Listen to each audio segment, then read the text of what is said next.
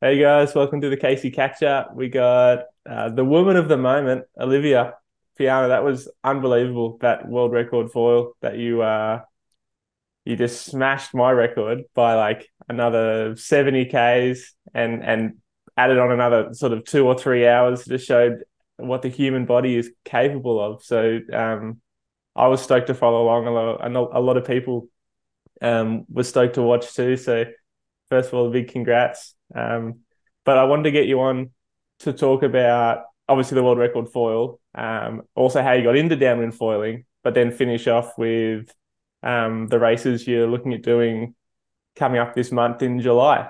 But um, yeah, thanks for coming on, Olivia. Thank you, James. Super happy to talk to you. And uh, yeah, it uh, it was actually the the best time of the year to do it in uh, Europe with the with the long days of uh, 15 hour of flights. And we got the good condition. Luckily, it was not. Uh, I was uh, uh, like I, I wanted to to do it in June, like uh, early in June or like beginning of June to 21 of June, really the longest day. Mm. But the condition was not so good, so was on the 29th last uh, Thursday, and and yeah, it was the perfect condition. So yeah, yeah, it was, it was uh, so cool to watch. Like really, really special, like a uh, mix of uh, what like first why do i do it? That's the question. Like i was thinking like uh, okay like you opened the the the way like uh, when you did it into like uh, last uh, april 2022 mm-hmm. was wow was huge. Like was something like almost uh, not understandable. Like how is it possible to do 200 kilometer in uh, one day? Mm-hmm and uh, and then it really uh, uh, like uh, inspired me a lot. And then i i was thinking that maybe in portugal was possible as well and i really wanted to to try at least. And actually the the sport of foil is completely different than sup racing or running or biking. It's really something else. It's really like when you are good on your gear when the conditions are delivering it's just about uh, reading the ocean and being part of it and and it's a lot of technique yeah. actually more than like the the the physical uh, uh, aspect uh, count but it's like let's say 70% of uh, technique for sure and and i think i think he showed that and and what's possible because uh yeah uh 14 hours of doing something you know not many people um, not many people do 14 hours of anything, you know. so it's um, 14 hours of physical activity um, shows that you definitely had your equipment dialed and you were reading the conditions really well. And um, yeah, it was it was awesome to watch. I'm going to back up a little bit. I want to I want to talk to you first about um how you got into downwind foiling because we, we both used to sup race a lot and um you know sup racing for us has has stopped a little bit more. Sup racing still exists um, and still thriving, especially in Europe, but it's gone more from um, sort of surf racing and downwind racing to now it's a lot more flat water races. And I, I think I'm speaking on behalf of you, but like for me, I really enjoyed the surf race and the downwind racing aspect of sup racing and the flat water yeah, racing. Too. Yeah the flat water racing didn't really excite me. It was it was good for fitness, but it was um, it wasn't my passion. So the downwind foiling has fully overtaken my like sporting um, ambitions, and sup downwind racing is is a very small sport now because everyone that was doing it is now foiling. It seems, you know. Yeah, so, looks like yeah. So, how did that transition work for you, and um, uh, how was your learning experience for the, on the downwind foil or foiling? Yeah, actually, I uh, when I did sup racing was because windsurfing was too complicated, and then it was much easier to use the wind with the sup and enjoying the swell. And downwind was also my first, uh, my favorite uh, way to to practice uh, sup uh, racing. Yeah. And then the flat water races was really to be part of the of the tour and then to be with the friends and to, to compete and to make the sponsor happy, let's say. Yeah. Even yeah. if it was fun too, it was a part of the game, but I was like you more a surfer than a than a pure uh, flat water racer. Mhm. And then the hardest part for me to stop sup racing was to quit the my second family. Like you know, I did the Euro Tour, I did the World Championship, I did it for ten years, and I had my routine. Let's say I, I had my my my job, and Mm. it takes it took so much year to have the the the confidence, like the credibility, and to have the contract with the sponsor, and to have a to have all of it uh, down. That to say okay, so like any, I guess that any sport like uh, career is super hard to stop Mm. and even more when you have to when you really love uh, your community and then actually the the covid uh, helped uh, a lot like it Yeah. was uh, like a break into Yeah. the the sup racing uh, craziness uh, like doing races in summer every every weekend. Mhm. and then like it it made the transition more softly let's say. Like it was oh, okay so there is the covid so now we do only foiling. And then yeah i was completely uh, addicted to foiling and then wing foiling and then sup surf everything about foiling. And it's actually also effort effortless comparing to uh to regular sup racing. And it's also like you can manage better your training. It's not uh, tw- 12 uh, training the week like something like that. I, when i was uh, sup racing i was training twice a day really training hard doing uh, interval training and gym and and recovering doing like longer distance training it was really I, I was pretty strict to have my to get the result i wanted to get in this sport. And it's foiling is not the same. I'm more a free rider you know? I Yeah. i really go when the like i i can manage my training more like easily with my personal life and have a like a train like almost uh, half that's what i did in in uh, in sup racing Yeah. so this is um, also like something that uh, counts in the in the balance and I, when i did like i did one year of olympic uh, windsurfing uh, iq foil Mhm. in marseille with the french team and i was super surprised that actually the guys and girls they they train not so much like we did in sup racing like in really uh, uh endurance sport in terms of hours it was uh it was like uh 40 hour of uh, training the month Yeah, right. and not the week yeah, yeah. I was thinking that's a lot for Yeah, a week, like, but well, for a month, do- it's not much. no but i mean if you do quality training it's okay Yeah. Yeah. Yeah, I think sup racing's look, it obviously set us both up pretty well for downwind foiling because of the sup aspect of it and the ability to sprint and balance and and, and read the bumps. But um, like you said, sup racing is a very physical sport. Like every stroke, you have to work for speed, whereas um, foiling, it's like the opposite. Like you get up on foil and it's like, okay, now we just place the board in the right spot and you just glide. And it's um yeah in, in terms of Yeah, the yeah. training. If you if you read well and if you have some luck, you can really make the the, the difference more on the technique and Mm, it's not only only physical. It's Yeah. about also your your gear, how you feel on your gear, your setting and and your confidence on your gear. yeah. So Something so completely different. it's Yeah. so different, but it's similar in the respect that us coming from more sort of wave riding than uh and downwind rather than sort of flat water, like lake sort of paddling.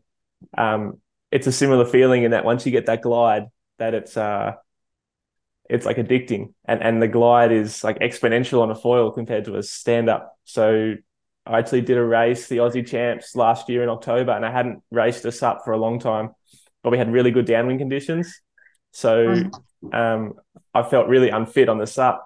But because the conditions were really good, I ended up coming second behind behind Ty Judson, and it was just like a series of like sprints to get up onto the foil, paddle to get the speed, and then once you were planing, it was just like I was foiling, but the planing only lasted like ten seconds, and then I had to paddle hard again, like I was dropped off yeah. the foil. like, yeah. yeah, I was like, uh, taking off. yeah, why am I not going up? Yeah. So it was it was to me I started giggling. Weird, to, no? yeah, laugh to myself because it was like I see the the similarities, but the foil has so much more reward. Um, which is why there's so many people that have got into foiling and it's and it's why I, you know yeah. love the downwind foiling. It's uh it's a lot of fun. Um I want to go into more the um mm more of your learning to downwind foil experience and, and really good insight into how that transition was because I felt the same and COVID was a really good like reset because we could like recalibrate, uh, reassess our life choices and goals and and go from there. And um, when you started foiling, did you start um, on a SUP or did you start winging or how was that process to to learn the downwind foil? And then once you got into downwind foil, what was the hardest part? I start foiling on a surf in uh, the Basque country of uh, the southwest of uh, France. I start with uh, crazy guys that bring me on big uh, white water wave. I was like doing turtle, like yeah, like but it and then I did it on the river behind the boat and step by step.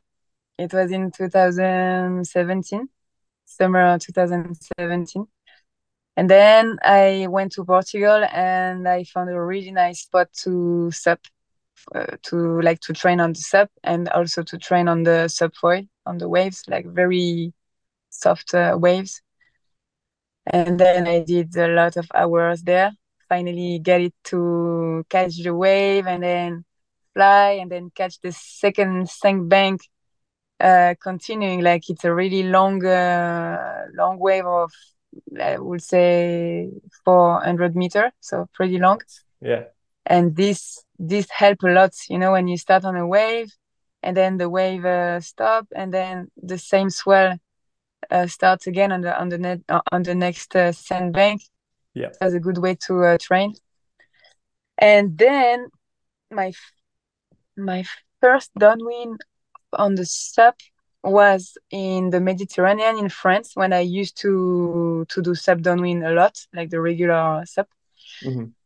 Then I went with my friend, and a friend of mine gave me this Robert Territeo board, the Territeo like uh, from uh, from uh, Hawaii, mm-hmm. and it was like a huge, like maybe thirty four inch large. yeah. And uh, six uh, six foot uh, long, like really like the the Square. the yeah. bubble, you know, like yeah. the the egg. Yeah, like and I was like, but but super light. Yeah. Super light. And I was like on this little boat, like for me it was huge, it was 130 liter or something like that. And then I yeah, I, I remember that the hardest thing is really like to you don't know what you are going like you you really to have super committed like to take off.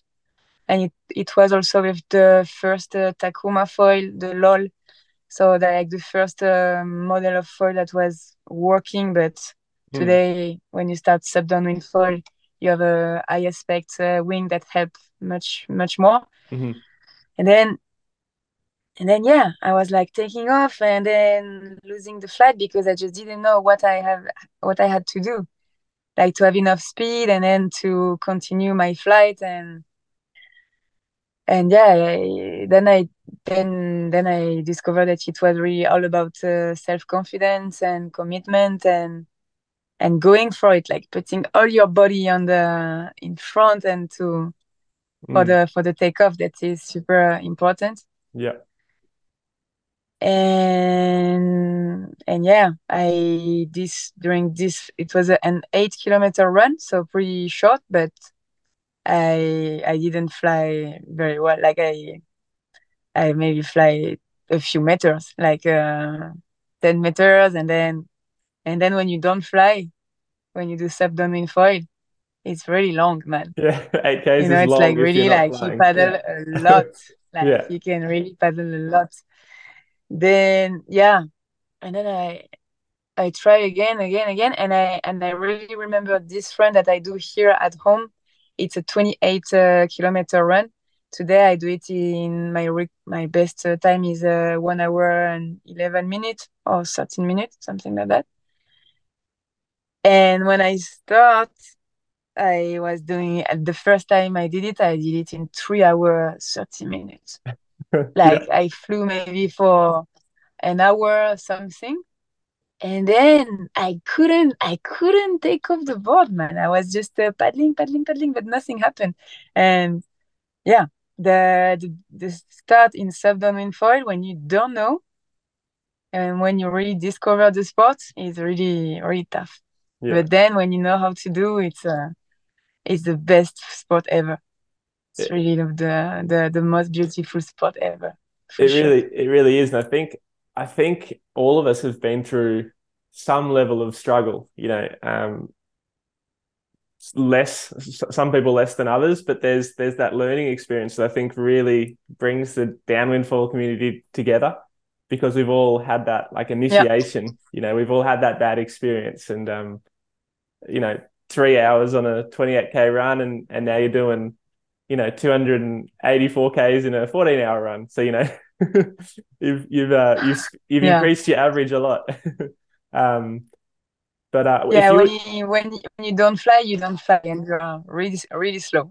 yeah, yeah, either go, and that's the, with with the racing. Actually, we'll go into that later. But it's it's it's hard for organizers, I think, because foils are either the fastest by like a lot, or they're the slowest by mm. a mm-hmm. lot. So for people that are learning, yeah, it's it's not the best um like if if uh if you were to go with a beginner today, it'd be like you're doing different sports. One person's taking three hours, another person's taking, you know, one hour. And it's uh yeah. It's tough, but it's uh it's that initiation that I think gets people so hooked on it yeah. because once you get it, it's oh, like nothing else. Mm-hmm. If if yeah, you were to give uh, people really like if you were to give people that are learning like one one bit of advice that maybe you you received or, or you've given to someone else that really allowed it to sort of click for you what what would that piece of advice be? My advice is really about the like the gear counts a lot. Like the the weight of the board counts a lot. Like there is a really big difference to take off an heavy or light board in SUP mm-hmm and like to feel good on your gear, to be comfortable, to be able to paddle hard, but really, really like your your gear to be adapted of what you want to do and to be easy. Like it's like surfing. Sorry, like, like it's like surfing when you when you start surfing. If you want to start surfing with a short board, really super hard. Like like to really go with a comfortable gear. Then to also keep in mind the safety because we are far out on the ocean so safety but it's very basic but the safety is as always super important. And um, and then to reach if it's possible if you have the opportunity to train on the waves. Like if you know how to manage your sup on the waves like uh, surfing and then pumping back to the peak paddling like this help like this this helped me a lot. And still i'm still training a lot on the waves like and uh, even if it's small even if it's shitty you just like mm. try on the it's waves a, yeah. much easier than going in the in the downwind directly yeah no for sure great advice and i think yeah. especially mm. the the shitty conditions on the sup like i remember when i was learning that the best con- the, the conditions i enjoyed the most was like a like a 10 knot onshore wind because you could just paddle out like maybe 50 meters beyond the waves and you could take off on like a little tiny chop mm-hmm. and that mm-hmm. chop would turn into a little tiny wave and you could go all the way into the beach and then try to pump back out into the wind and you'd and I, you just learn so much for, for, for downwind conditions if the wind's yeah. just straight on shore in your surf break because like you said being familiar with your equipment uh-huh. and then familiar with your equipment in in the conditions and surf surf zone is almost harder, I think, than than good downwind conditions because the waves are further apart. So, um, yeah, yeah, great, great advice. Um, thanks for sharing. Uh-huh. Uh, let's let's get into yeah. the world record attempt, and I don't want to start on the day that the world record started. I want to go back and you know, you, you mentioned earlier, like when I did it about 15 months ago, that sort of set up a bit of a fire in you and then, and sort of uh, opened your eyes to like what was possible. Um, but you, you mentioned like, like why, and I know you did it for, um, to, for, for the protection of the Portuguese coastline, which is, which is awesome. Um, mm-hmm and uh, yeah, just tell us about the whole. I, know how hard it is to organize, so tell us about that process and and a bit of insight into that. yeah, actually, the, the the hardest part is really to to keep the people with you and to have a good team and to organize everything. And uh, uh, so I did it for the Portuguese uh, coastline for my area where I immigrated uh, five years ago. And unfortunately, uh, the politics of Portugal decided to to open our opportunity to everyone that want to invest and build whatever they want. So it's really getting uh, super sad at the moment with a golf like many golf course near the one to uh, each other, really close to the coast on the cliff. It's really something uh, interesting, and uh, agriculture and uh, like it's it's really about the excess, like the the project that doesn't have any limits. It's not about luxury tourism or agriculture or solar panel. It's really like the the like the immensity of the of the project. So it's something that touched me a lot because i love the nature and then everything we do if we go over the limit we start to have a very very negative impact on the on the nature. And then i was thinking to do 120k at the beginning. My area alentejo from one city like from the first city to the last uh, to the last one all along the coast. And this will be like a solo because i i never organized something with uh, an escort boat and a team. So i am a very wild uh, person doing my stuff going alone. And my my record was 100 uh, kilometer in in france in uh, in SUP downwind foil and then I received my new Axis board, my 610, uh, like uh, the long uh, skinny board. Mm-hmm. And I and I took it off on the flat water with a bigger foil, but I was like trying and, and I was thinking, what is this, you know, man? What is this uh, long, like long skinny board that we now can start on almost nothing? Mm. It means that if you can start the board on really a little tiny shop, it the story is completely different. You can start early on the morning, means like with less wind. And then I was thinking, okay, I take the map of Portugal, I, the wind, and then the like the configuration, and then I was thinking, okay, so I can try it. Like, and even if I and also my in my in my mind i had your record i had the record of Jules of 200 kilometer in in france. Mm-hmm. and i was thinking yeah maybe i can give me the opportunity to if i can go whatever i can i go for it. And then if i stop before i have also the um, i can also stop before and say okay guys it's uh, 180 200 220 i go to the beach and take a beer and it, I'm I'm I'm done. Yeah. then I had this uh, 285 kilometer, uh, 275 kilometer in a in a in a in a straight line in front of me, and then because when I I like in my point of view, when you want to perform, it's not good to be really only focused on your on your result. Like I when I when I compete and everything, I I like to be focused on what I do on the moment, and then let's see what what happened, you know. And then if the result is here, all good.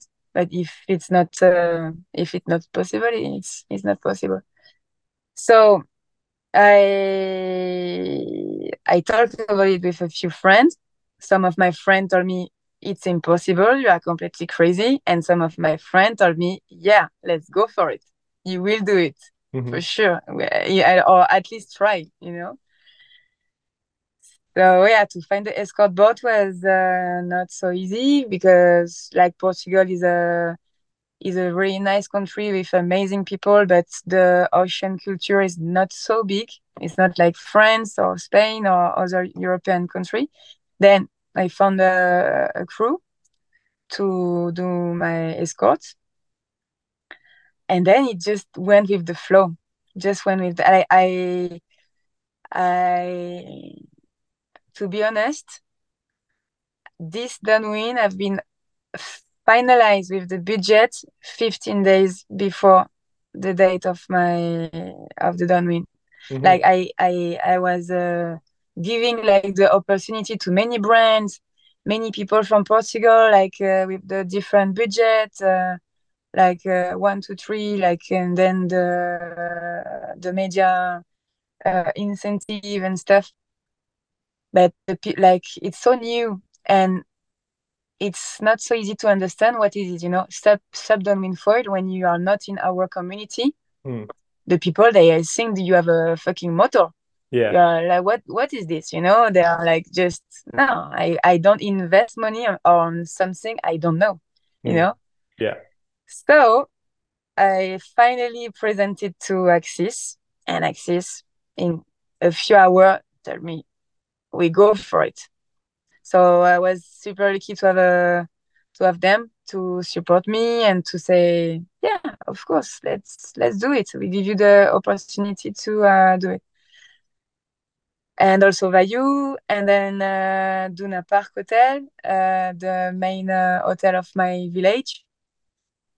And then I had these three brands that uh, support me and Pantalasa TV from uh, Sergio Penso that wanted mm-hmm. to to do the documentary. Yeah, super cool to shoot with them. Yeah, great guys. Yeah, great guys. We had a lot of fun. and then yeah, like uh, calling the friends. Ah, guy, we need somebody for like to bring this car back to Sagres.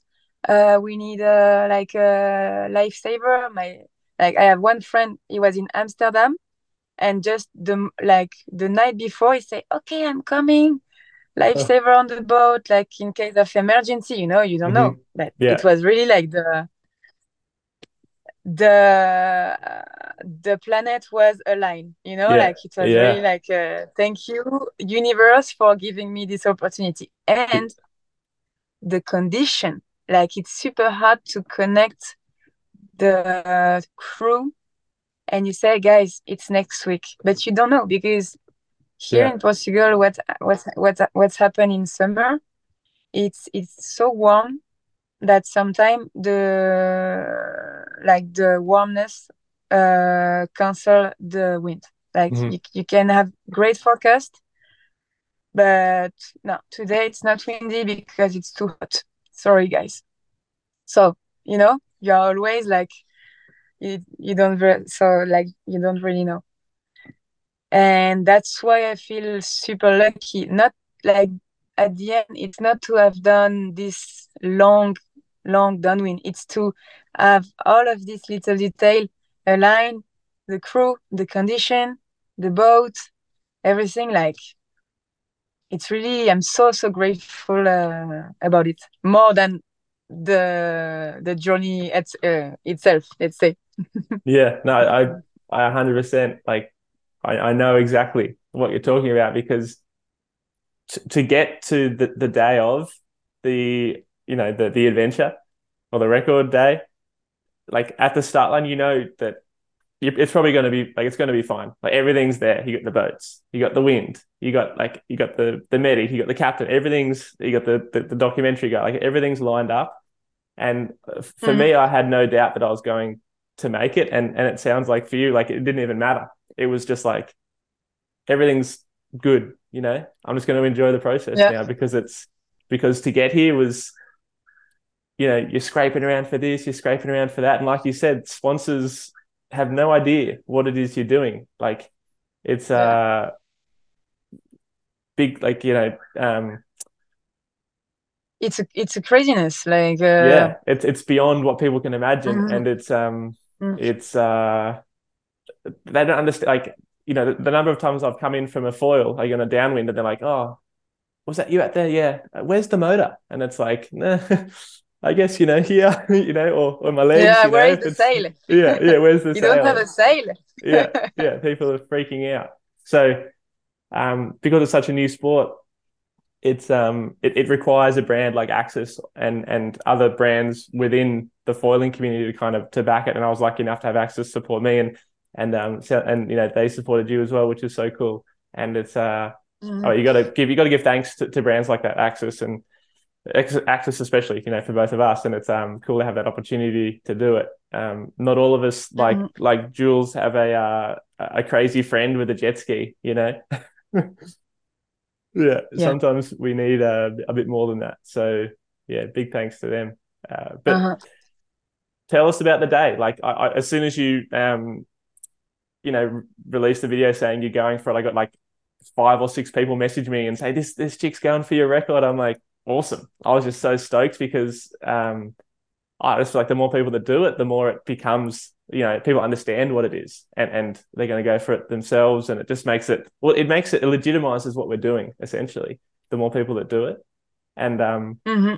I straight, straight away I messaged you and said, "Oh, good luck, and hope, hope all the look, yeah, thank you so much. It helped you. Yeah, it, yeah. it a lot. Like and and then I looked at the forecast and it looks like I'm like, oh, she is on. It looks windy from the start to the finish, and on the forecast anyway. And like you said, the forecast isn't always uh, the best. Mm-hmm. But um, and then I tuned in the, the morning of, and I, I, was watching, and, and you were, you know, the, the boat was a little far away, but you were you were paddling out towards the wind line. I looked at it, and like as soon as I saw the conditions, I'm like, she's going to smash it because it was like it was not much wind. It was a little bit mm. offshore. It looked like, but um, there were nice sort of you know rolling swells or going the. Yeah, sort of... it was a uh, more swell than than wind at the yeah. beginning. Yeah, yeah. So once you six, talk we us through it. At, at six at six a.m.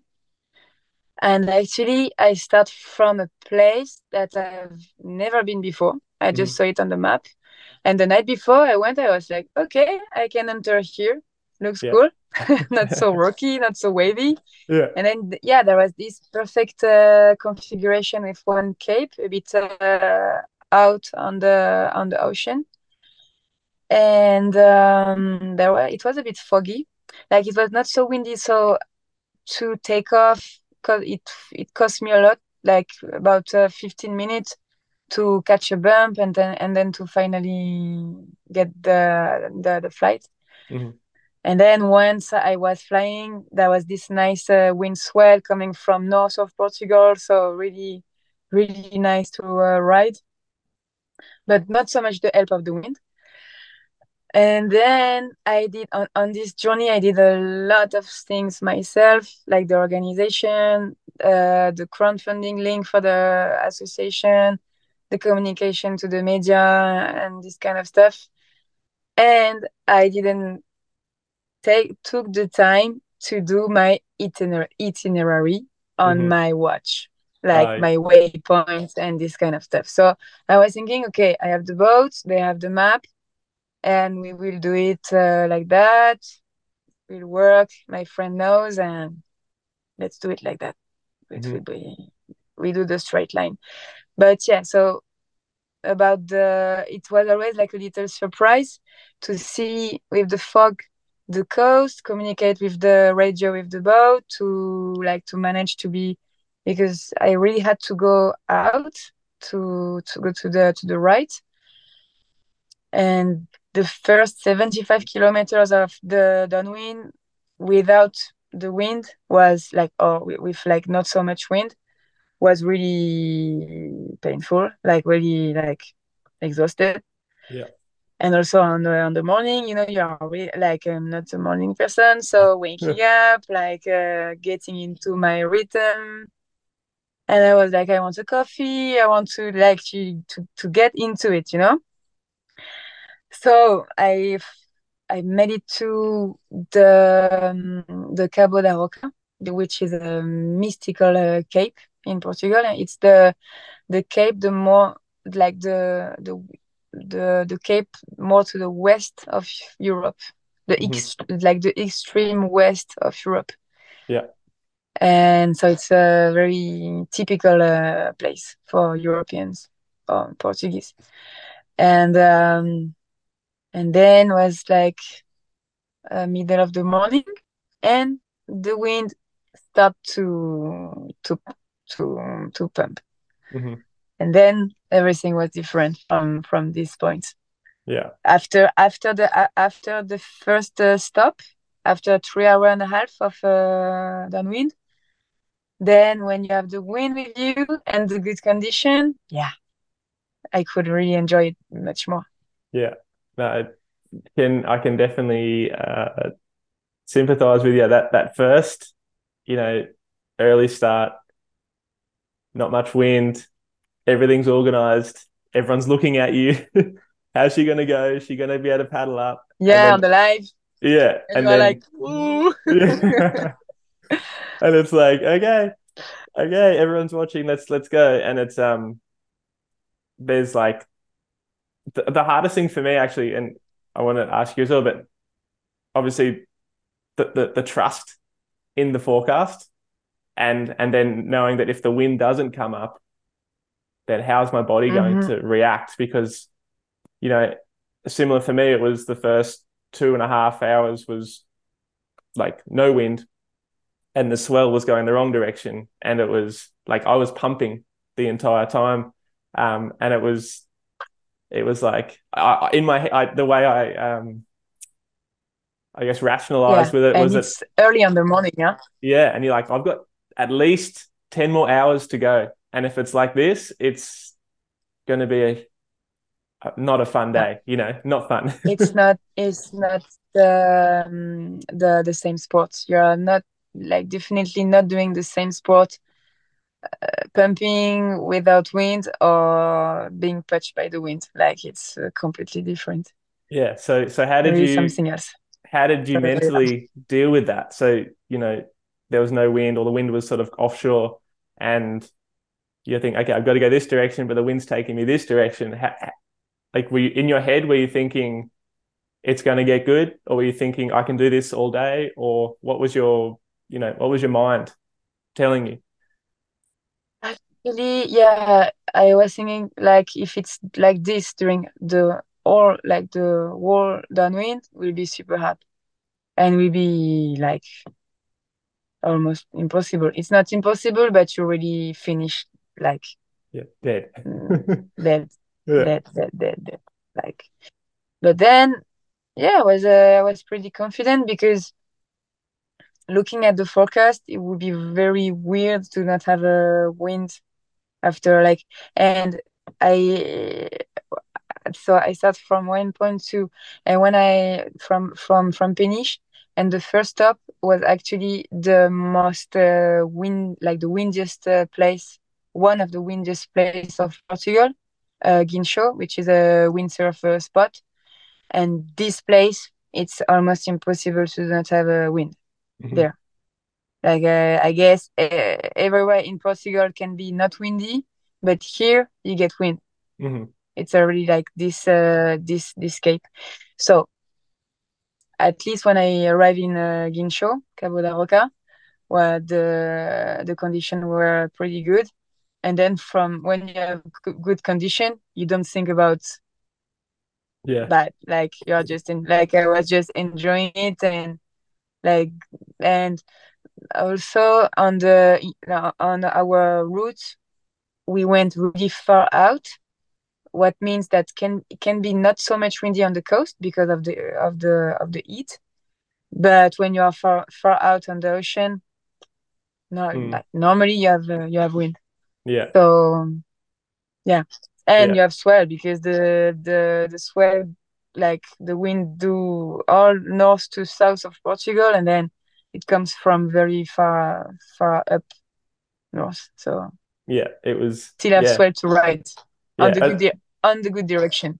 yeah, which Yeah. is the most important thing. Um, that that's good to Mhm. know a bit of like insight because in like from what you just said, you had the windiest place in Portugal, you know, one or two or three hours into the run, so you're always looking forward to that, and then you're going further out just in Uh-huh. case the heat stuffed up the uh, the the the land stuffed up the wind. So yeah, it's cool to know. Like you had in your head, it sounds like you were saying, okay, if I do this and I do this, then I'm going to have good conditions, and then once you have good conditions, you don't think about what's going to happen because you're just in the moment. Yeah. Yeah. I was more thinking about the orcas that was uh doing their life, you know, because they are there and uh, there was some uh, interaction with a sailing boat. At the moment, the orcas they like train or they attack the sailing boat in uh, Portugal and Spain. Yeah.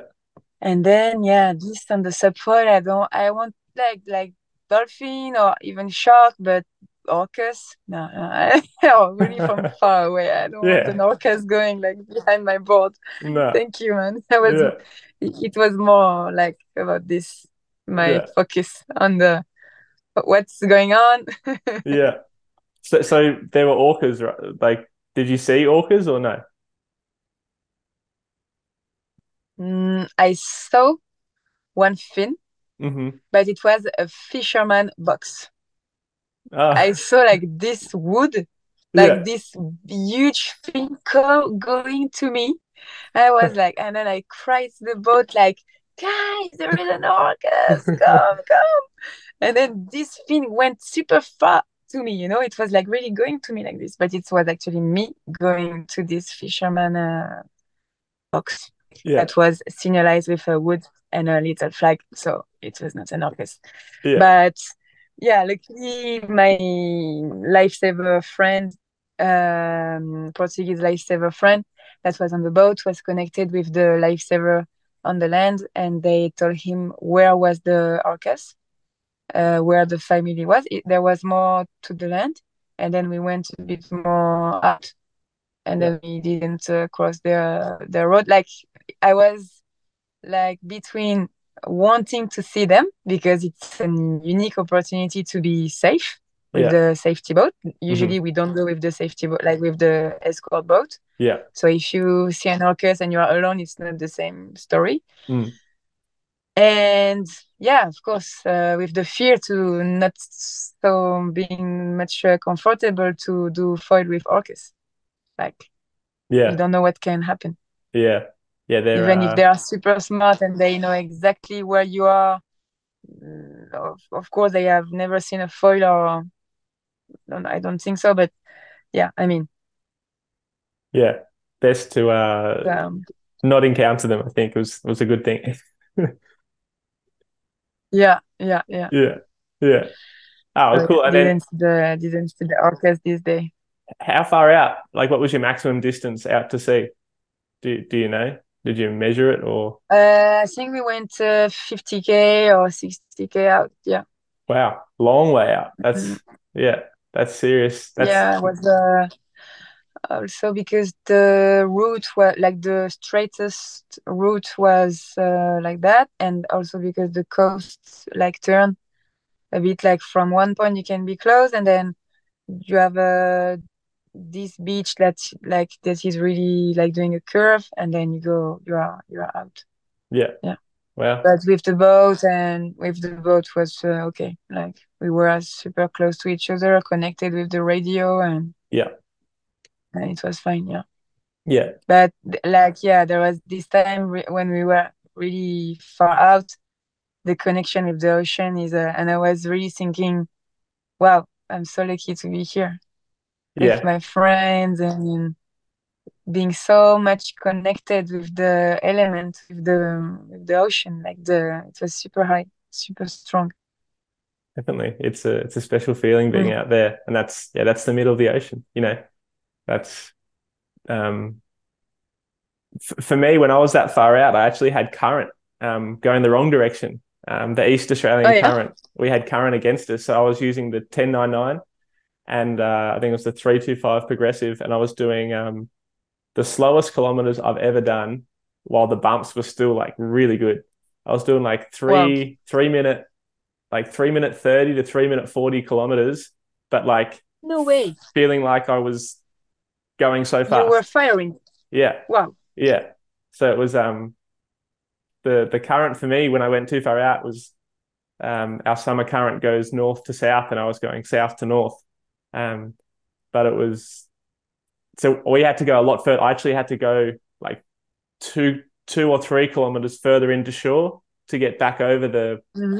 you know the, the, the shallower water so i had less uh-huh. less current and i went from doing 330s to um when i went further in to like you know 250s just from changing my course which was um incredible yeah it's pretty amazing how the wow. currents can can affect even a foil that much because you know it's just the foil slicing through the yeah. water. It's not the board. Yeah, yeah, of course, yeah. So it's um, mm-hmm.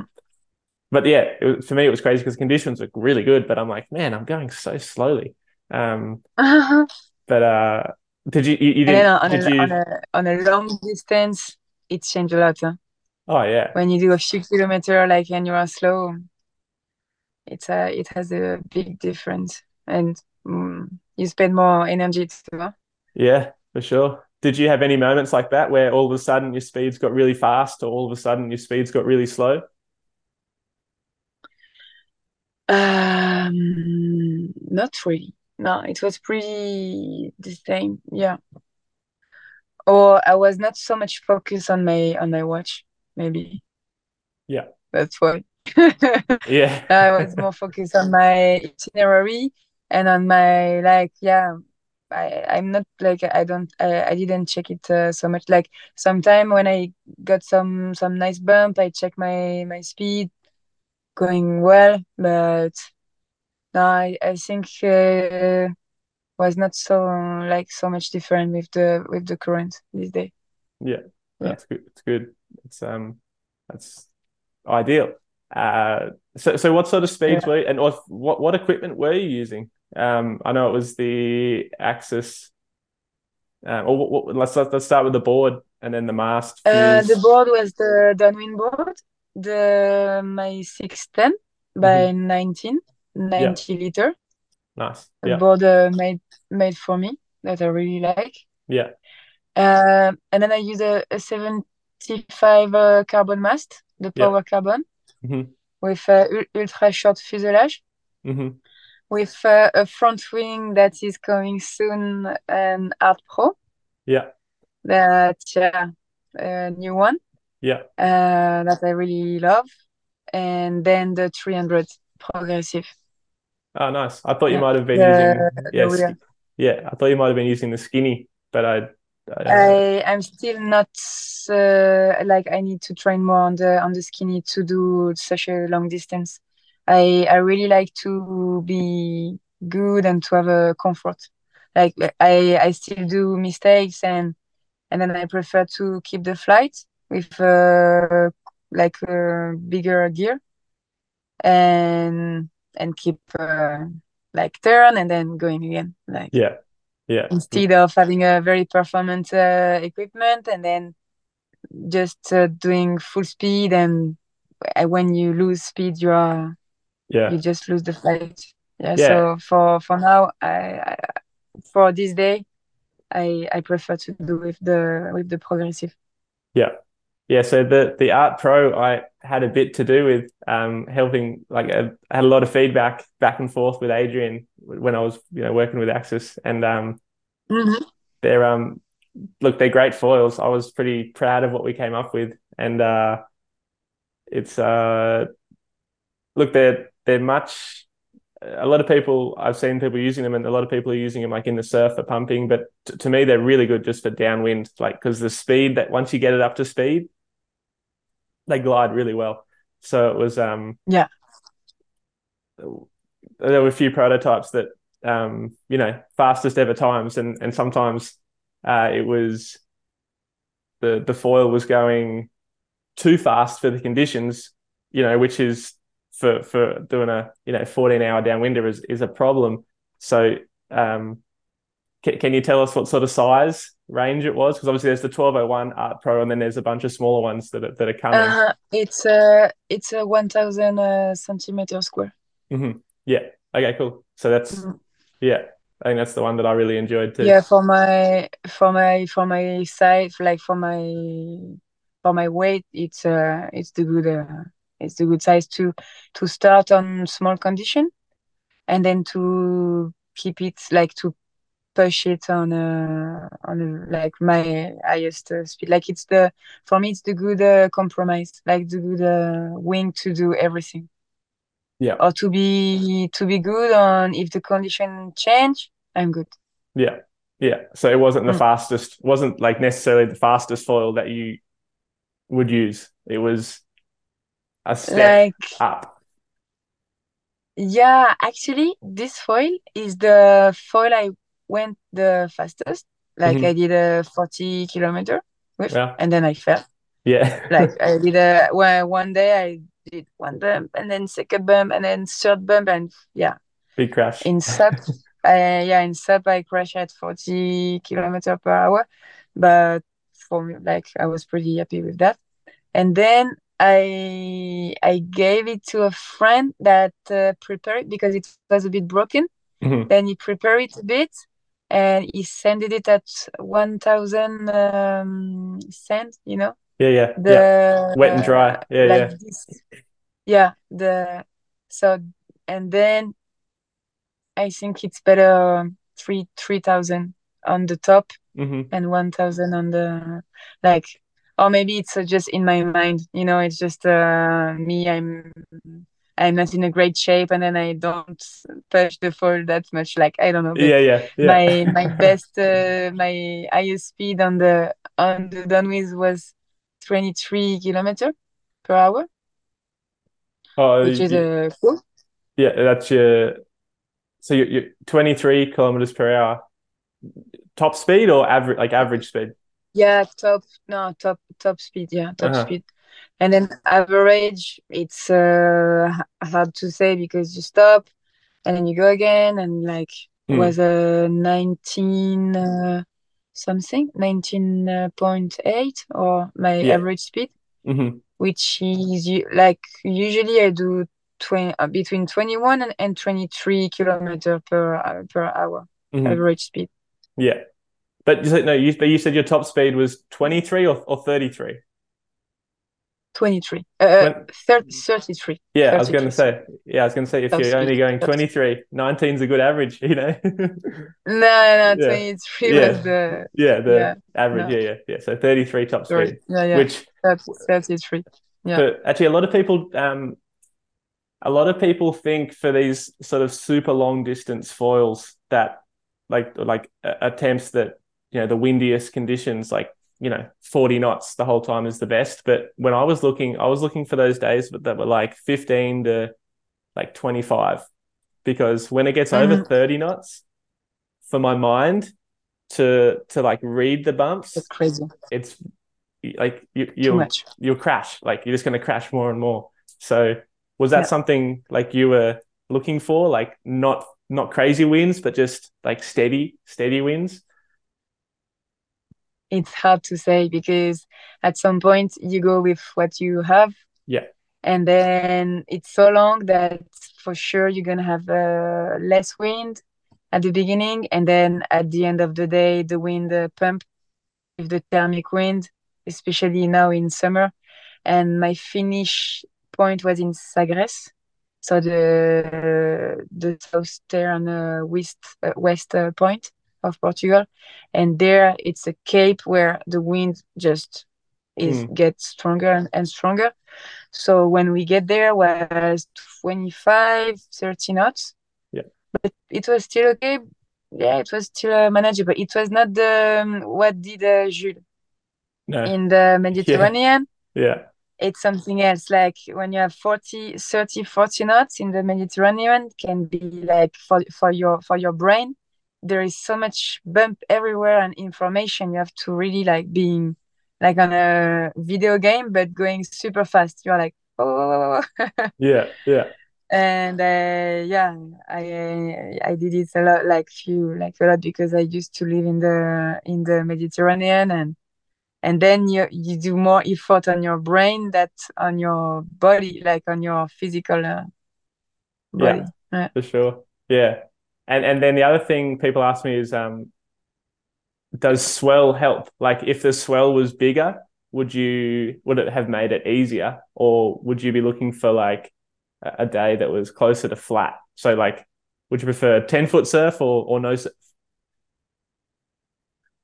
um this is a good question actually because the big swell can uh, help but you really have to be on the, the rhythm like uh, like to really be like but this day was uh, was not with some with um, like the um, the ocean was not with a period with uh, like was not so strong was more uh, like wave of the like swell of the wind Mhm. even if it was uh, pretty big like pretty nice like two two meter high sometimes but yeah I think that my favorite condition are like uh, pretty nice as well because also it's uh, playful Yeah. and I like it like a bit of a challenge, you know, a bit of a spicy in Yeah, yeah, the for in the sure. challenge. It's cool. Yeah. Yeah. Yeah. The And it's uh not like oh like it's uh, like it's the set coming. You have the the wave and then it's like when you surf like there is this nice set coming and then boom you go into it. So it's not like it's a bit uh, you have some uh, break. yeah. You are not always like full uh, full speed uh, pushing pushing pushing. Yeah. Um, for for the for going for maximum distance, would you prefer that's like the big sets, or would you prefer like just like this mid-period wind swell, you know, five, six seconds or 10 to 15 seconds, I guess is Yeah, I prefer the the small period. Yeah, for yeah. sure, because it's much easier. It's much easier to uh, manage, and you have more opportunity. Like you can make mistakes, and then you have always like this small bump between that you can ride. And uh, Yeah. but yeah, the big set, the big swell are also nice. Yeah. Uh, it's Yeah. the, the the the best, the best of the best. It's have a mix of condition, and then you adapt and then okay during this this time like during this distance you have this and then like uh, i think that the um, the the diversity make the thing more fun Yeah, for sure. Yeah. I think so if uh this happened, it's the best and yeah yeah. it and Yeah. it's actually what happened to me like the the first part was more swell and pretty nice period but sometime like not so much yeah was not so yeah was okay and then short period a nice uh, bump and then the finish was like big uh, long swell and uh, almost like uh, breaking outside Yeah. like Yeah. Let's go Yeah, yeah. and unfortunately was not the original plan but so i tell it to you now my captain announced me that he didn't take enough gas to go to the finish hmm so we had to go more to the shore for them to take the gas hmm at the and mm, like so I did one part of the downwind alone, and then we went close to the cliffs of uh, of, of the south of Portugal. You have a huge uh, cliff, and then I was on the backwash, hmm and the backwash is not nice to finish a, uh, Mm, an not adventure after like this. Like not after 13 hours, no. yeah, man, it was super challenging. Huh? Like was uh when when it's like a big like pretty nice swell with a period going into the rocks and the cliff and going back to you like it's like Yeah. and this was this was pretty this was pretty hard and a lot of uh, focus. I was tra- trying to fly uh, low but to keep the flight and i was just thinking keep the flight.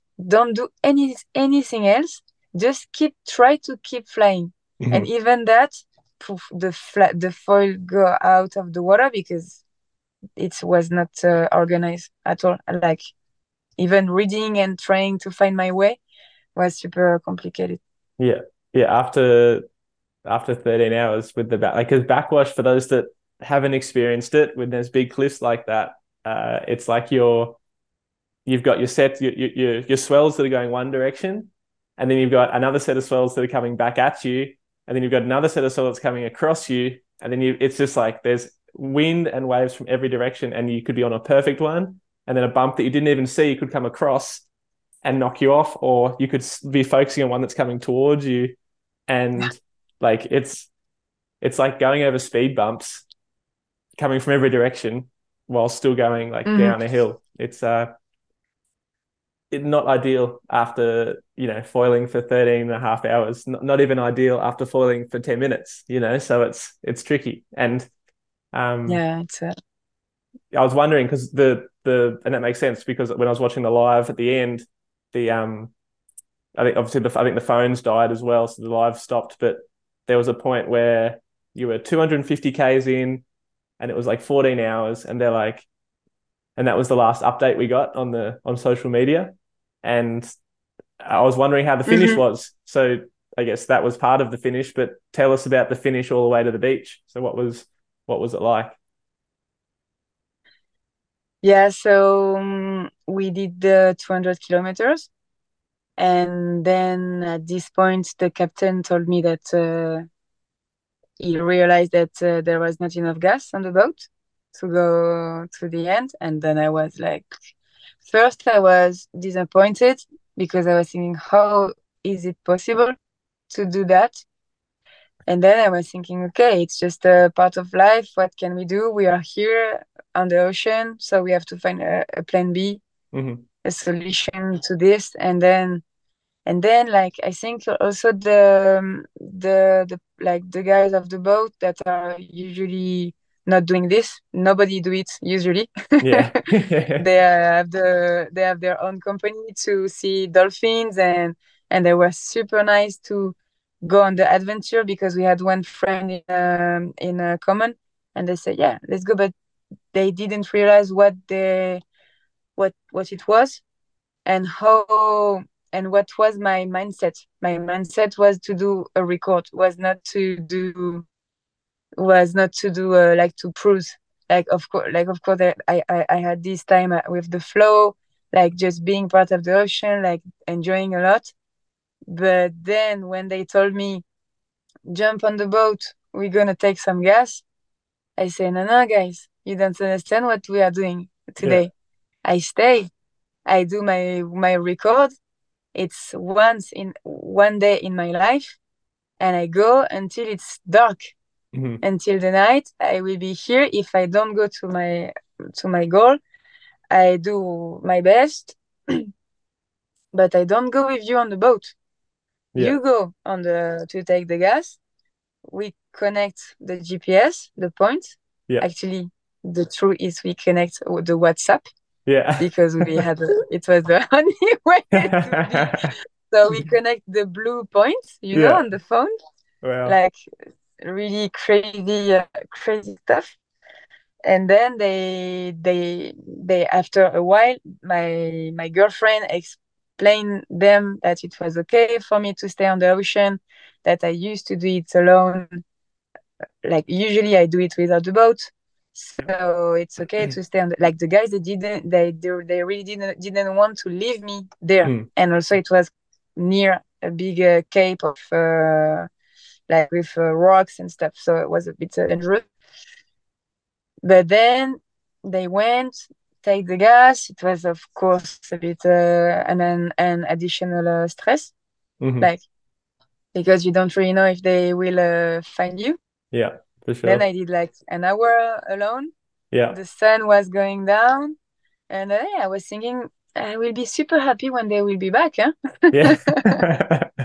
Because like I re- I know pretty well how is the coast of south of south of Portugal because I lived there two years mm-hmm. and I train a lot there. So in case like if I need to finish it alone, I know where to go mm-hmm. and I know where I am and I know like and I have and I had also my like one uh, phone one phone on me but yeah, this day the swell was uh, pretty consistent, and I didn't want to reach the beach like, uh, "Hey, it's me," Yeah. with the step. Yeah. Yeah. on a two meter or three meter high swell. Yeah. And uh, yeah, and then yeah, they they cut the live, of course, because they were focused on uh, going on the on this little uh, harbor, putting the gas with the with the guy on the land that was following, like driving south with the car, Yeah. And going to the Chinese shop, uh, buying a tank, going to the gas station, putting the gas, tac tac, and then back to me. And luckily, we found each other, like they uh, Yeah. found me. That's that's impressive that they could find you after doing all that because um a lot that's it's not easy to find someone when you're downwind, like let alone yeah, on a like especially with the WhatsApp uh, blue point, yeah, like the that's not the most like the reliable. direct- Yeah. the direct localization, Mm. and they were like, "Where is he?" Yeah, yeah. like it was really the the adventure, Hmm. completely the adventure. Yeah. But yeah, then the sun was going down, and then on the boat they were like this, you know, they were like, "When she will stay, when she will say it's Time. it's uh, Yeah. finished because so this this lap to go to the more to the coast uh was an additional 30 kilometer if i would go to my to the to the point to my to the to the point i was that i wanted to reach hmm the cabo san vicente in sagres hmm that was originally 275k uh, I did 285k in total, but it was 10 kilometer missing, like 10 or 15 kilometer missing Yeah. to go To the final the destination. point back Yeah. to the final original destination. hmm Then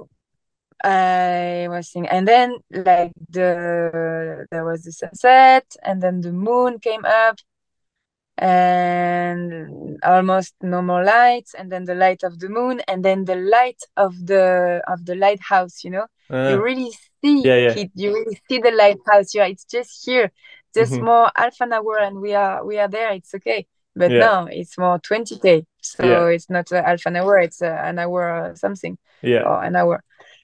And and yeah, and then it was really dark, and I did two or three takeoff on the night hmm because I was on the backwash, imagining the bumps, and then falling down, and then trying again to take off again.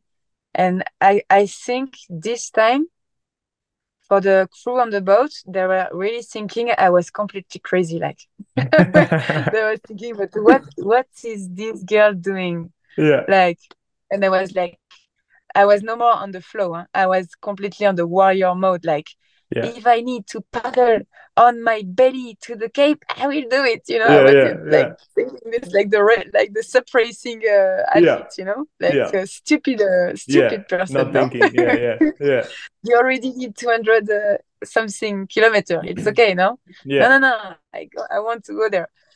Well, and then yeah, it was super dark, and the lifesaver, my good friend on the boat, told me, "Yeah, Olivia, you did the job. Uh, come on the boat. It's okay." And then I said, "Okay, it's okay. We are, we are, we are, we are done." Yeah. So I didn't reach the beach because it was by night. It was uh, like big, like the swell was big, and it was, and the harbor for the boat was uh, was uh, 20 kilometer away Yeah. actually, Yeah.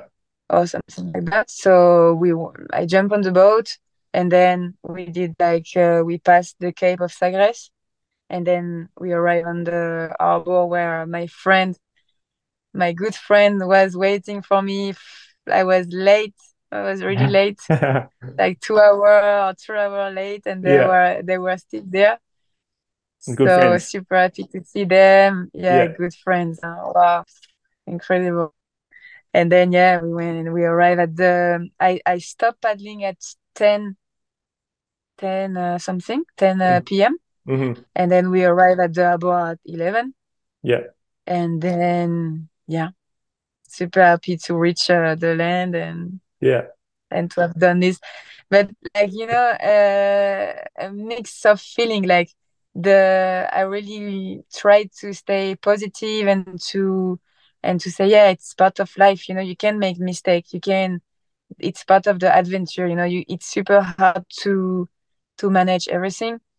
And people can make mistake it's like that we didn't have enough gas we had to do the thing differently hmm and just accept it. But Yeah. as a professional athlete that you know we uh never have anybody like we are alone usually.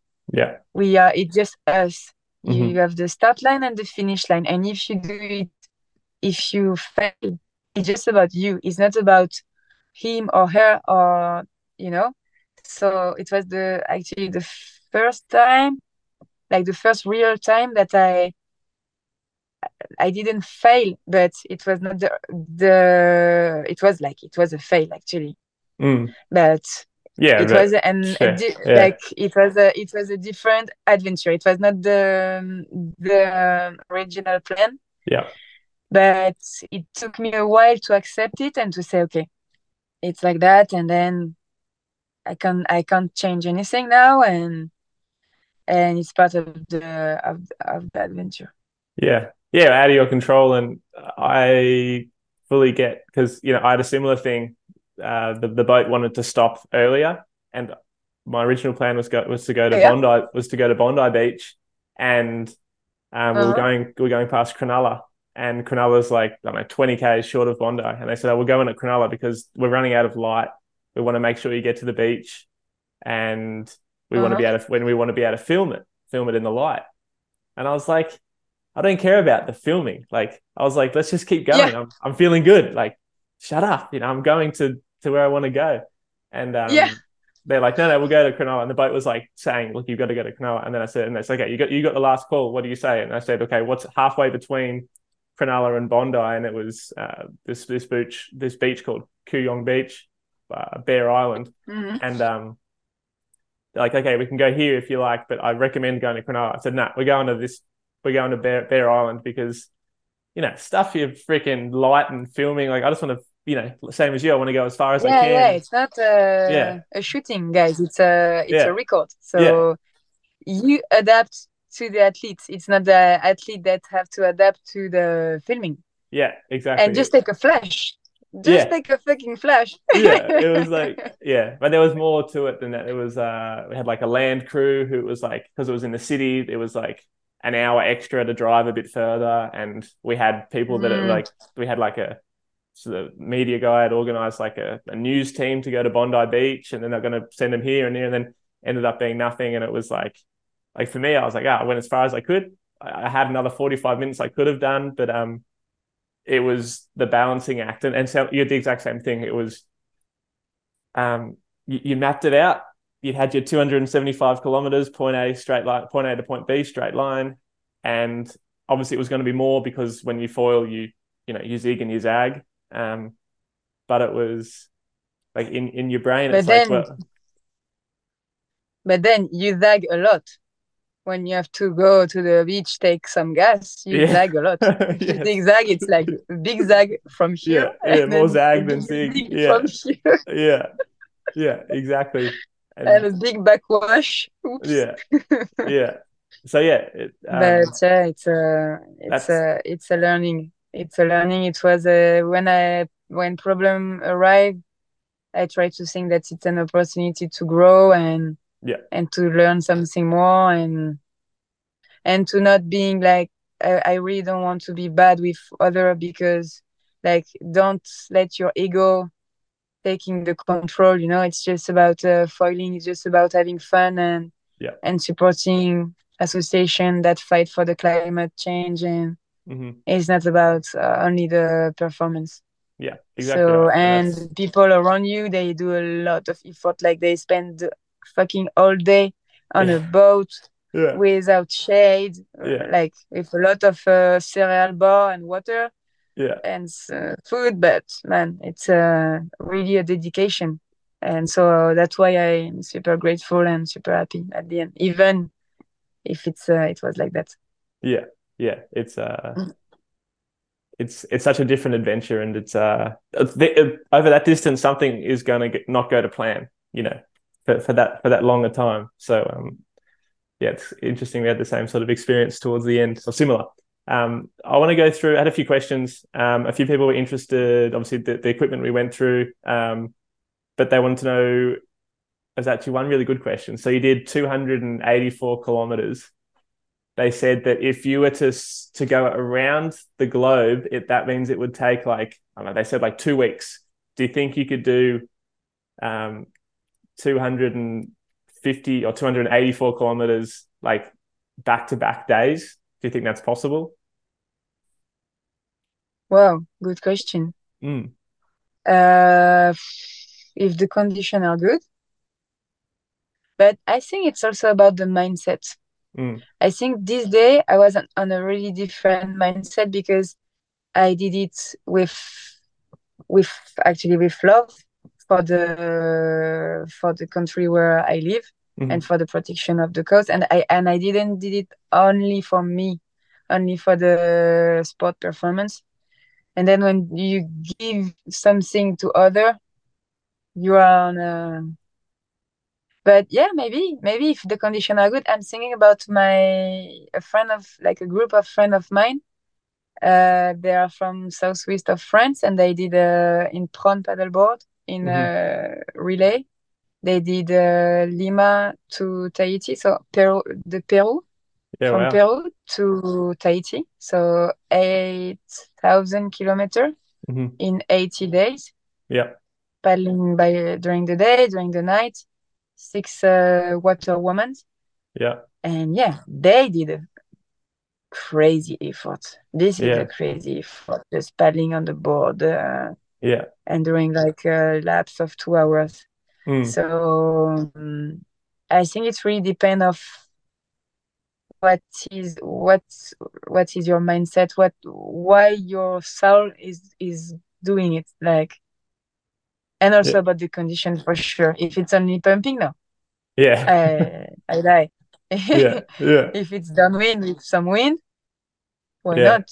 Yeah. But it's it's also something that hurts, and I don't know if it happened to you. It's the feet, Yeah. like not moving so much. The feet uh, after a few hours Yep.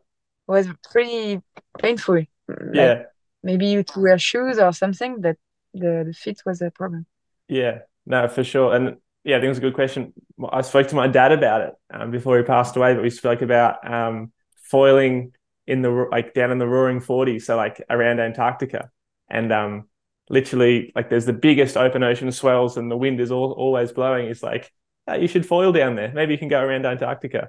And it was like, uh, Oh, you're crazy. You know, he was um, he always had big, big. He always just planted the seed in me to say, "Hey, you should do this," and it was like, ah. And then I was like, "Okay, I try, I try." And um, but yeah, that's when someone when um, I can't remember who it was asked that question. I was like, "Well, if there's anywhere, it'd be cold, it'd be miserable, but maybe in summer down there, you have the wind, basically always is westerly, and it literally just goes around and around and around Antarctica.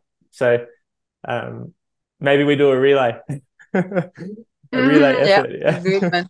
Yeah, Yeah. could, could be possible. Yeah, Yeah. with the wetsuit, yeah. with the big wetsuits and and booties and gloves and yeah, and gloves and everything. yeah, everything. But yeah, I think that's, it was a good question. Um, but yeah, on on the so yeah, that's a good question. So was were your feet was that the the the biggest um problem, like, or was it your legs, or like where was the worst pain? The legs, I felt it when I went on the boat at the end, Mhm. when I finish. But uh, riding, yeah, sometimes you can feel the legs, but it's not uh, comparable with with uh, sup racing, for example, where you really feel the pain. You know, you you really feel your body's like Yeah. so like yeah you you don't and also i think it's so cool to foil that you you have the balance with the with the emotion that you live and you are just focused on the good uh, thing you know? You are like Mm. wow so good. And then your body can be like yeah. Nah, you, you forget. yeah it's like it's, uh, it like tricks you. Like you're you're looking at the next bump and enjoying the ride you're on. You forget yeah, about the pain. yeah there is something like that yeah first it's not so physical like it's physical but not like SUP racing or sport like that. Mm. and and then when you do something that you love it's okay. Yeah. Just yet the the the, the feet that don't like to be static so much time. And yeah. you have also your weight on your weight on the on the board like yeah it was pretty like the the only thing that i felt yeah, yeah, yeah. about uh, pain. Yeah nice. Uh, for me my um my calves like my lower calf muscle was like seriously working. Oh yeah? And i couldn't i couldn't walk the like two or three days after because it was just like this the the the curve is the is the curve of the of the feet no? No no the calf what? is like between just under your knee so like the the back of your the back of your shin. So oh, yeah, up, yeah, yeah, yeah, yeah, like above the ankle i guess was where i felt it. It was um but yeah feet as well were like uh but your your back your back leg no or your front leg i think both? it was i think it was the back mainly yeah the back leg because when you yeah, pump, I guess you're, uh, you're like push, yeah, pushing down on the like as you as you point, you like get up onto the ball of your foot, you know, like like this, then it your, your calf engages, mm. and and that's for me was yeah. the that was the biggest issue for me. But mm. only I only did eleven hours, not not 14 and a half. So you know. Um, yeah, but uh, once again, depend on the on the condition. Like if you, yeah, yeah, I don't want to. Yeah, it's yeah. Ah, I love it. I think it's awesome. Mm. It's um. Let's also mm. talk about um. What did you use to to fuel? Like, what did you eat? I saw you had like a, a life jacket with your radio. Um, but did you have food? Did you? I had uh, water. Yep. I had water with uh, a mix uh, from a brand that does really good uh, product uh, like a uh, powder, mm-hmm. uh, organic uh, mix of uh, vitamin and and sugar and stuff like that mm-hmm. that I use for for SUP racing, and mm-hmm. then I I using especially during this day. Mm. And I had some uh, almond paste. That's mm-hmm. what I prefer. Yeah. And I put it without the um, the plastic bag. Then I I have no risk to put the plastic on the ocean, and the and the food is uh, directly like I can directly pick yeah, uh, yeah. pick up on my on my pocket, mm-hmm. and um, paste of uh, date, paste of fig, and cereal bar. But the cereal bar was like don't don't like so much the the water. Mm-hmm. Yeah, like, you don't have to. Yeah. And if it's too sunny, the sh- chocolate start to be like uh, soft, and then it's like and you're like oops oops yeah yeah yeah and then when i stop i did a few stops with the boat every three hour three hour and a half i was eating rice uh, veggies and uh, hemp the mm-hmm. hemp is uh, it's really something that i love to mm-hmm. eat for the power. Yeah. Hemp in uh, in a um, powder. Yeah. Nice.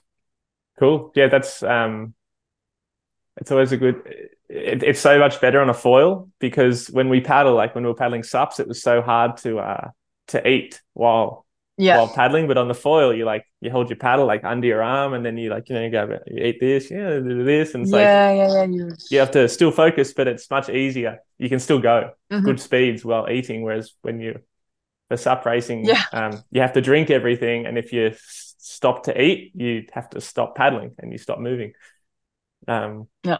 So for me, I, it's it's it's a cool. Uh, it, it's nice to be able to eat while going yeah. good speeds. You know, when you do such a such a distance, yeah. Yeah, I feel like um, you know, like the Tour de France, how like they're riding and you know they sit up on their bikes and they, you know they grab the bag and they eat. You know, on the foil, it's like that. I feel like you know still riding, but we're you know hands free, which is it's uh.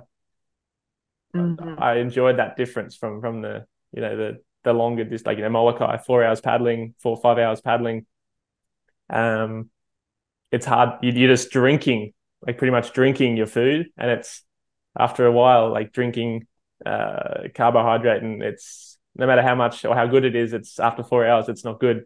After twelve hours, after Mhm. fourteen hours, it's even worse. So um, I like that. The lo- lots of natural things. So like um, you know, you said uh, paste of almond, paste of fig, paste of uh, date. uh, You know, natural natural things, and it's uh, and then rice and um, yeah, I think a lot of people get a bit too caught up in like the nutrition. They see the triathletes, they eat the goos and the all these sort of things that have been processed a lot. And I think it's uh, cool that Mhm. we can refuel by having unprocessed foods um, Yeah, yeah, yeah. better than anything else. So Yeah, like natural, uh, natural thing, and if you like it, like if you like the taste, if there is vegetable um, protein, it's nice, yeah, but not I- so much. Like to be able to to like the almond have a protein and uh, and fat and vitamin and mhm. and the fig also is really like something that you. I think it's just important to have something that you like to eat. Yeah. yeah, yeah, because But for sure, the if you eat meat, maybe it's more uh like ask you more effort to digest meat or something like that. Like are you are you vegetarian? uh like I am vegetarian, I try. I breed uh, ducks at home here, Mhm. and sometimes we eat one duck, Yeah, but I don't buy the I don't eat the meat from the supermarket. Mhm. I don't like the way it's done, so I prefer to do it myself when we do it. It's really occasionally, yeah, but or sometimes fish, but not so much. yeah, Yeah. I have Yeah. uh, mainly a plant a plant based uh, yeah. uh, alimentation.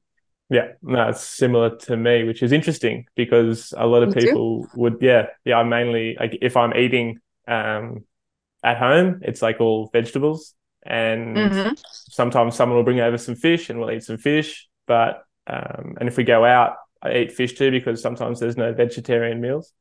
Um, hmm but uh, yeah, I haven't had like red meat or you know chicken or duck or anything like that for I don't know, probably five or six years, or probably five years now since um hmm since uh Denmark ISA, which that was when I had Oh my yeah. last yeah that was the last time Oh yeah. yeah I had a um before that event I had uh remember my last meat meal was like a like a lamb shank in in um Sweden of all things to Oh yeah. yeah and it was nice but I just uh, like you like you said uh takes longer to to digest.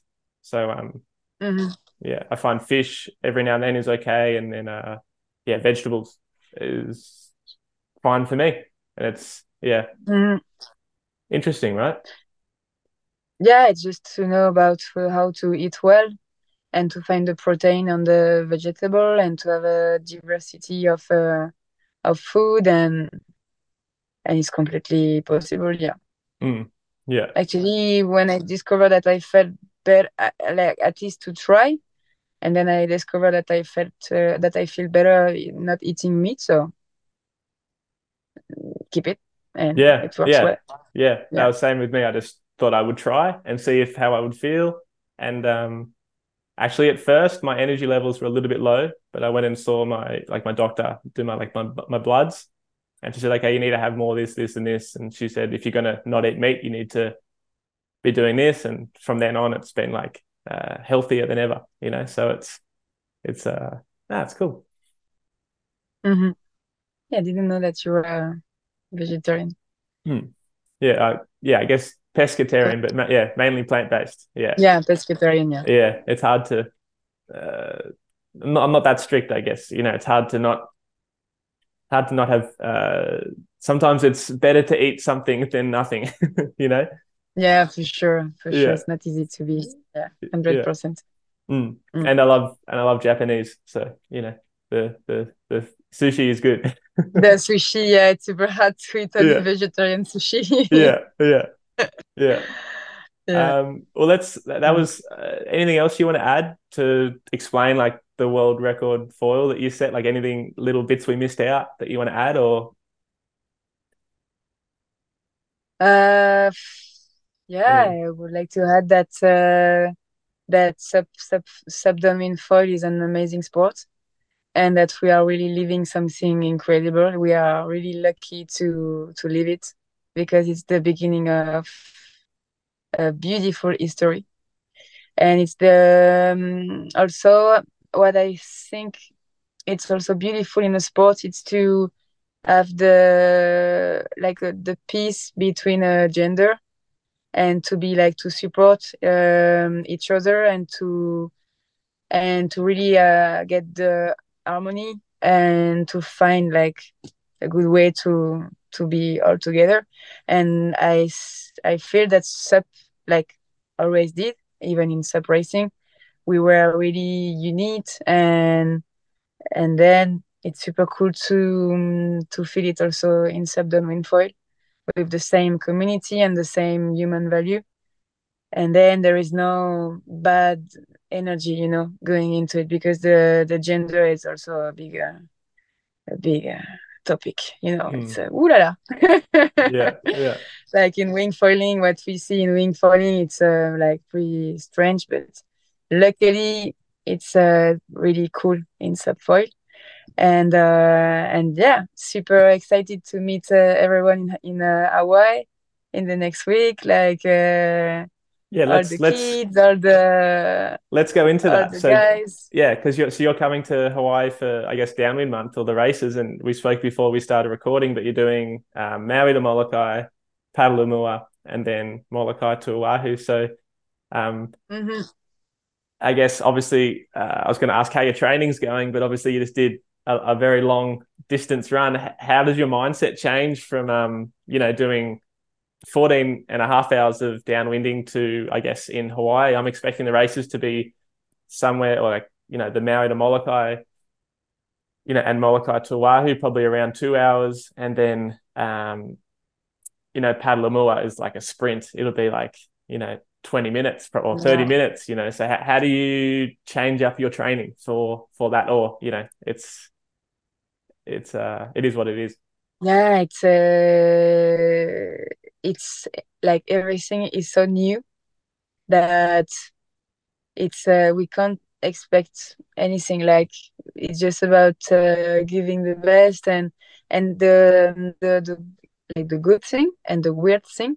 I don't feel so like tired with my with this long of course i take a few days to mm, to get better and recover well but i don't feel like dead like after an ironman for uh, for example.